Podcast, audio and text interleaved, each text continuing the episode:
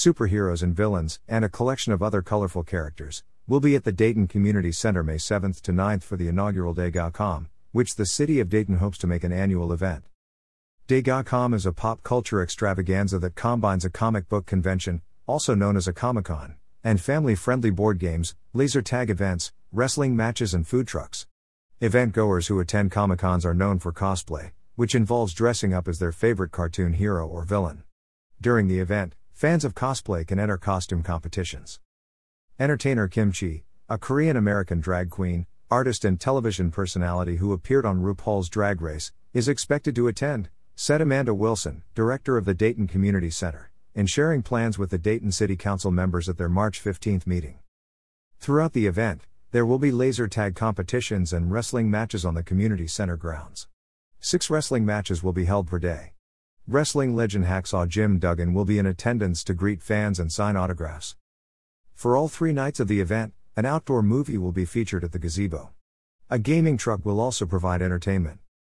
For people who enjoy games, there will be tabletop and electronic game options inside the community center. We will have food trucks and a specialized tattoo artist who will be there showing off his art, Wilson said. Comic book artists with a background with DC, Marvel, and other comic book publishers will also be on hand to discuss their work and sign autographs. The city plans to use the DayCon event to promote its city owned and operated $13.7 million fiber optics project called Daynet. When completed, Daynet will offer high speed internet to 98% of the residents and businesses in the city. The fiber optics system promises to provide remarkably fast upload and download speeds of 1 gigabit per second. The Daynet project is being funded by a municipal bond approved by Dayton City Council in 2020. One of the main things is having a sign up drive. The goal is to get 1,000 sign-ups before October. We want to have 1,000 people ready to go so when we have contractors in town doing the installations and putting lines into houses that we are ready to go, Melancon said. The city of Dayton is following the lead of Mont Belvieu, which built its own fiber optics network and operates it like any other municipal utility service. Mont Belvieu reportedly sold the internet system to nearly a third of its residents before it was even operational. Mont Belvieu set a high benchmark, but it's one that Melancon hopes to meet and possibly exceed.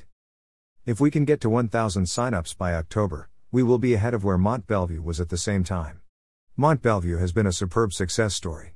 We don't want to just mimic them. We want to beat them, said Melancon jokingly.